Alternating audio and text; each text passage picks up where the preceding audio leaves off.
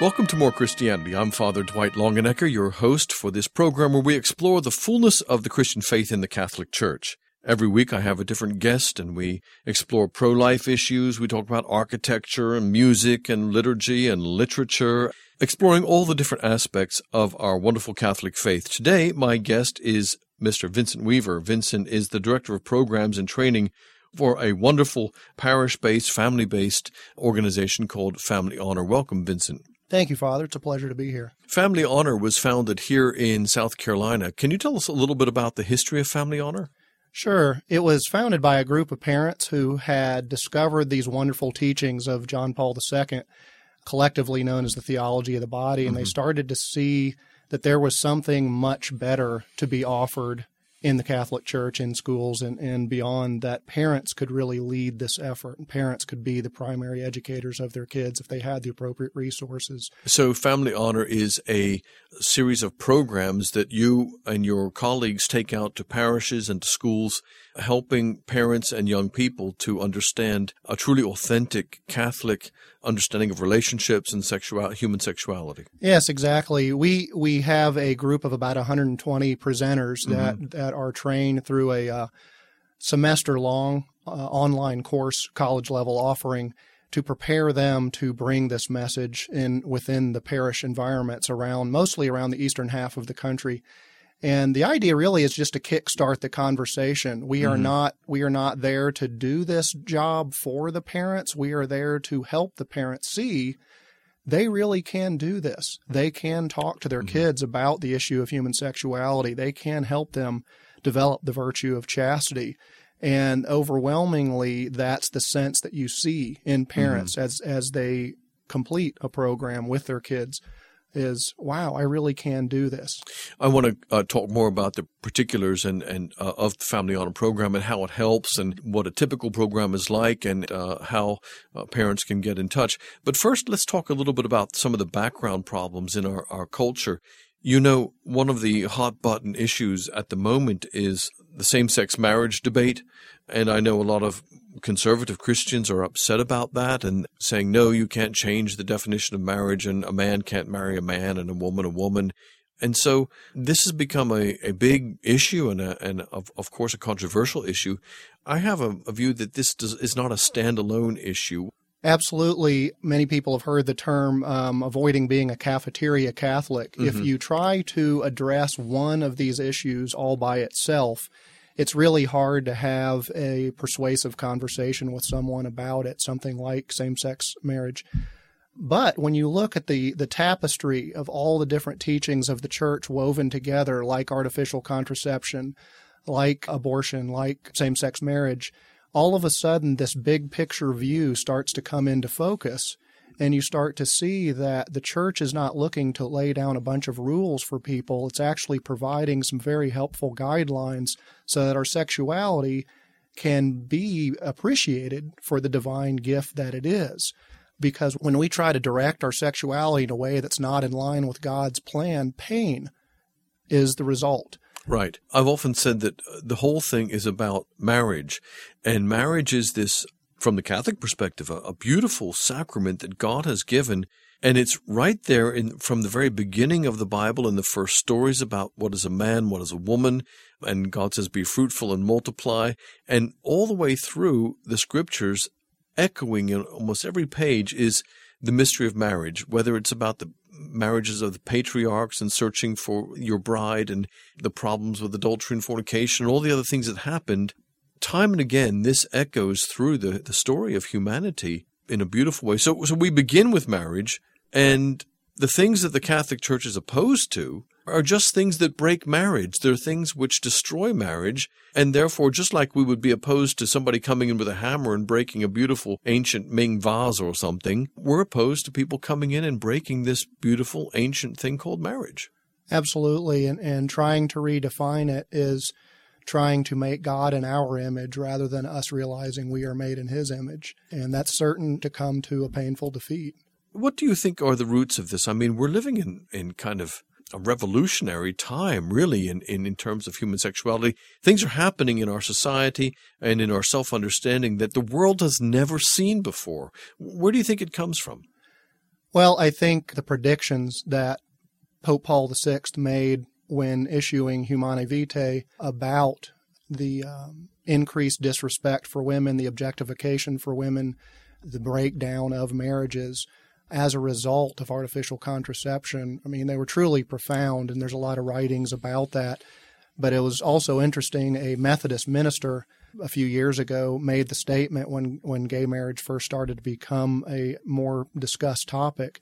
He said, within the church community, we lost the moral authority to fight gay marriage when we said that sterile heterosexual sex within marriage was okay. Right. So you're saying that with this new technology of artificial contraception, it's not a totally new technology. People were using artificial contraception right back to Roman and Greek times of different sorts. Absolutely. But suddenly there was a pill, and a woman could take a pill and, you know, have sexual relations without the risk of pregnancy.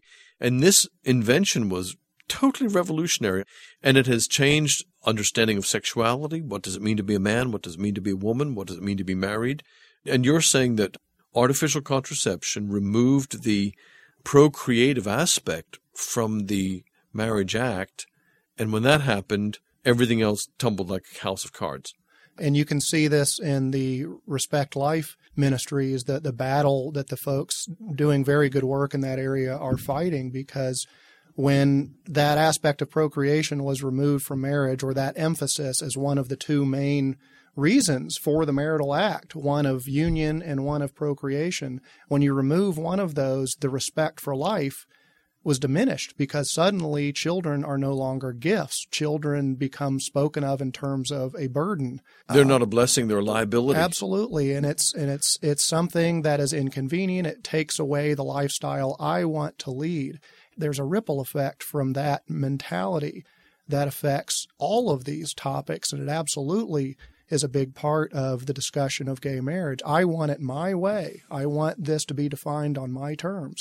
I've noticed also as a pastor in a parish and in working with people through these same issues of marriage and sexuality and family life, that there's a certain amount of hypocrisy amongst the Christian population. Conservative Christians of many denominations and traditions are up in arms saying, oh, you know, we can't have same-sex marriage, and isn't it terrible?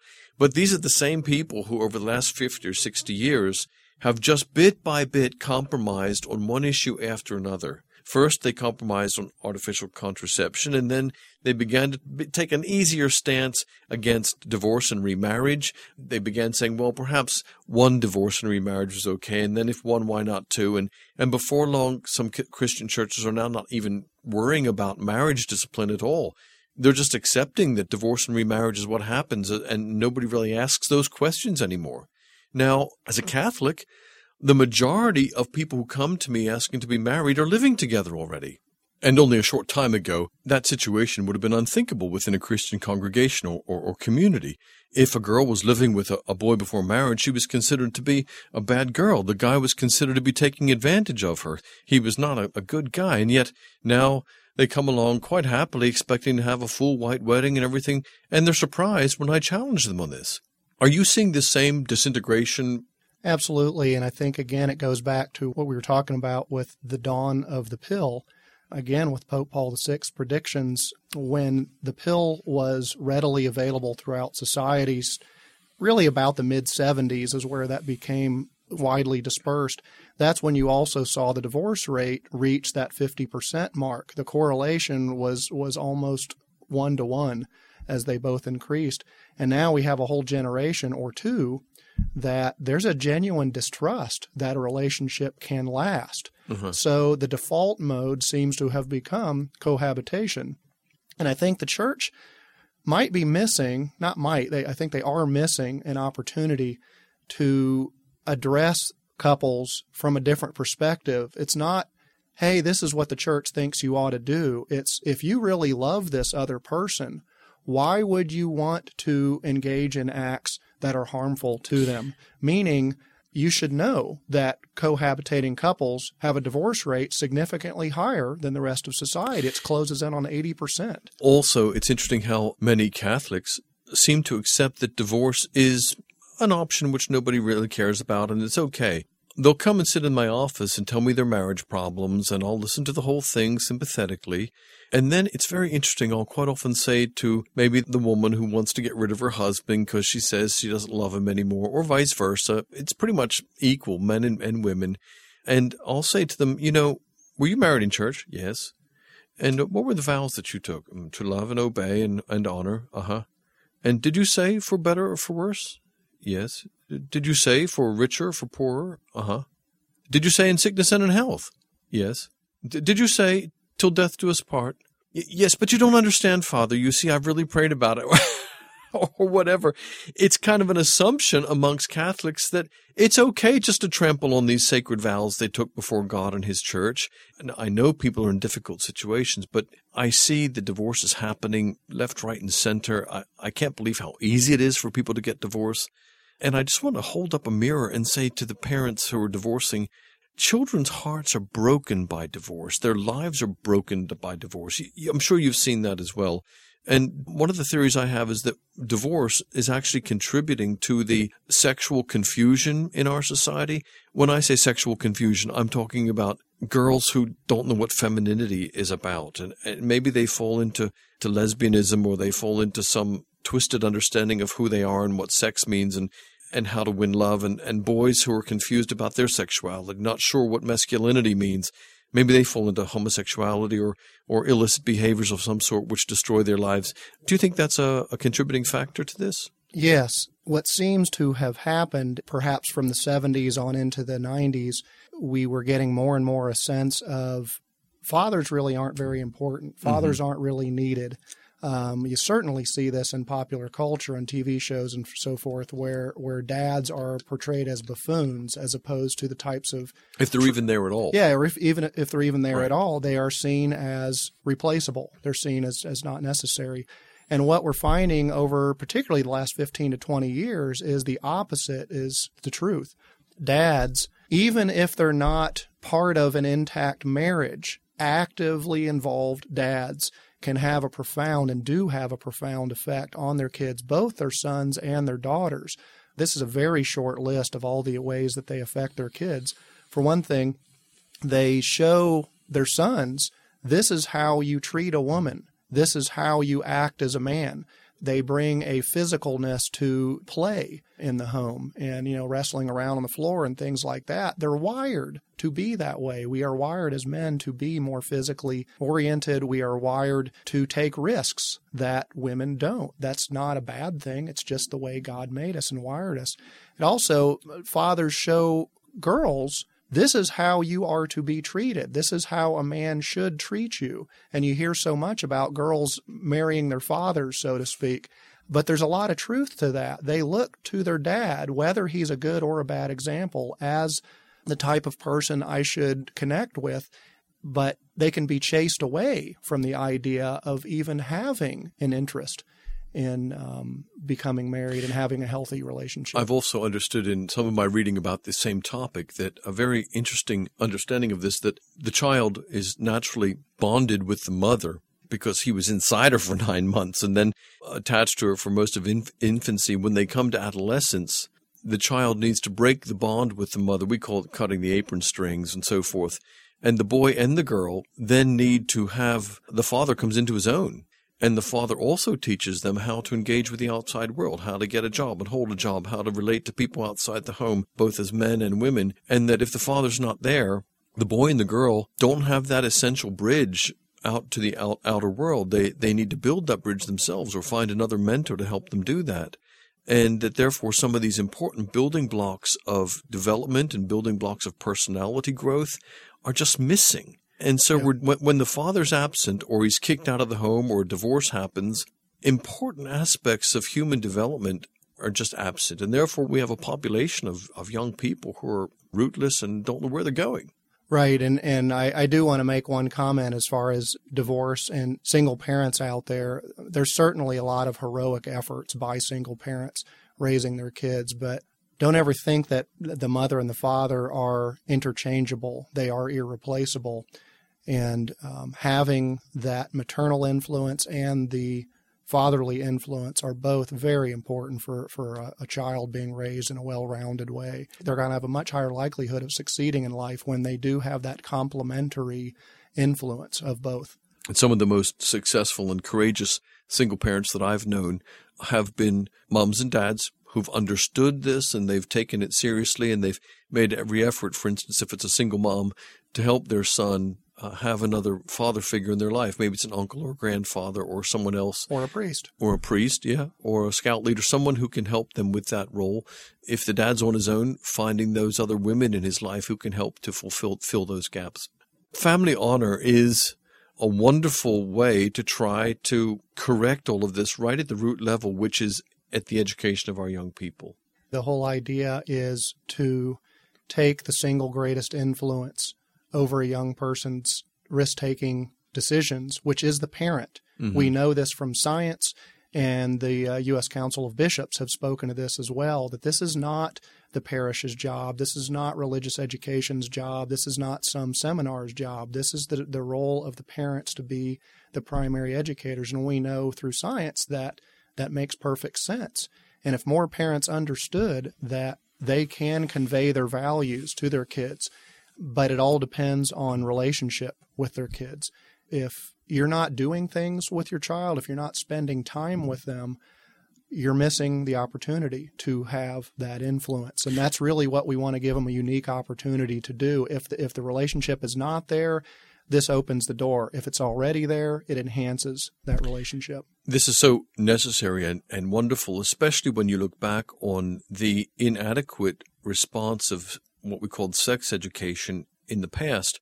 When I was a schoolboy, sex education was provided in a few short sessions by a doctor, and it was all just very objective. They were very careful to avoid any moral judgment. It was very mechanical. This is what happens, boys, and quite rightly in a state school, thought that the moral aspects needed to be done by the church and the family. However, in the church and the family, when I was a teenager and in the years before that, unfortunately, most of the education about sexuality was highly negative and was basically along the lines of, to the boys, you don't want to do that or you'll get the girl in trouble or you'll get a nasty disease. And to the girls, you don't want to do that. They'll think you're a bad girl. You know, you'll spoil your reputation, you'll get pregnant, and then what'll happen to you? And along came the pill, along came antibiotics, and young people were saying, she won't get pregnant, and if I get a disease, I'll take penicillin. And so family honors coming in and beginning with the theology of the body and educating our young people about the beauty of marriage and relationships. Tell me a bit more about it. And along the lines of what you're saying there, I've heard people say, I wish we could go back to the days when people had the proper understanding of sex. There really wasn't a day when people had the proper understanding of mm-hmm. sex. And that's the beautiful thing about God's mercy and his grace, that right as the pill and very liberal attitudes about sexual activity came into full stride in the 70s, lo and behold, we get this Pope, Blessed John Paul II, who unveils this incredible theology of the body teachings, these 129 homilies delivered over a 5-year period. And what it conveys to all of us and what we'll be unpacking for many years is this is a beautiful thing. The idea of chastity, of being able to see God in others and also see God in myself if I am surrounding myself with purity in what I read and what I listen to and what I talk about and what I read about. When I do that, I really can recognize God. And all of a sudden, sex goes from being some biological function to being divine, being mm-hmm. absolutely divine. And God, as Christopher West once said, God has a banquet awaiting us, and yet we're willing to eat out of the dumpster instead, and it just makes no sense. And these teachings of the theology of the body, which is a common thread with all of our family honor programs, provides that forum for parents to apply these teachings in a very practical way within their own homes, within their family, and develop a culture that their family can really be grounded in. You're listening to More Christianity. I'm Father Dwight Longenecker, and my guest today is Vincent Weaver, the Director of Programs and Training for the Family Honor Program, a program which helps to spread the good news about the theology of the body to our young people and to our families. So, Vincent, a typical program that is not just sitting the young people down for a sex talk you're actually sharing with them in creative exercises with their parents. Tell us a bit more about a typical experience at a Family Honor program. Sure. We have three primary parent-child programs. One is, and the one that's most well-known is called Real Love in Real Life, and that is where we have parents, and typically it's their eighth graders, sitting down talking about, again, we're talking about communication first and foremost, but then we start discussing fertility appreciation and virtue development like self-control and chastity, and starting to look ahead at the young person's goals in life and how to get there. And a chaste life is the way to completely open the door to achieving those goals. And having the parents sitting side by side with their teens really is what makes this a unique experience. This isn't a classroom curriculum. It's not something you teach like math, because when it comes to these types of decisions, a teen's brain doesn't even grasp the concepts and processes them in a way that we would hope they would do. You have to have that parental influence to really make that effective. One of our other programs is for parents and their sixth graders. It's called Changes and Challenges. That's a shorter, a little simpler program. Some people refer to that as an appetizer version of Real Love in Real Life. It's to get the conversation started and to begin looking in an age-appropriate way at this issue of fertility appreciation and developing virtue, particularly the four cardinal virtues. And the one I think we're most excited about, and ultimately we think it's going to be more widely requested, it's our newest program called Leading and Loving. And this is a program for parents only of basically preborn up through about fifth grade kids. And the parents get the chance, just among other parents, to get an introduction to theology of the body. We kind of help them develop a framework for answering those tricky questions that kids, even at very young ages, may bring up, topics they may bring up and are wondering about. So how do you respond to those in a way that brings God into it, that brings church teachings into it at the appropriate levels? We talk about virtue formation and truly cultivating virtues within our homes. And we also address head-on those ungodly sexual behaviors like we were talking about earlier.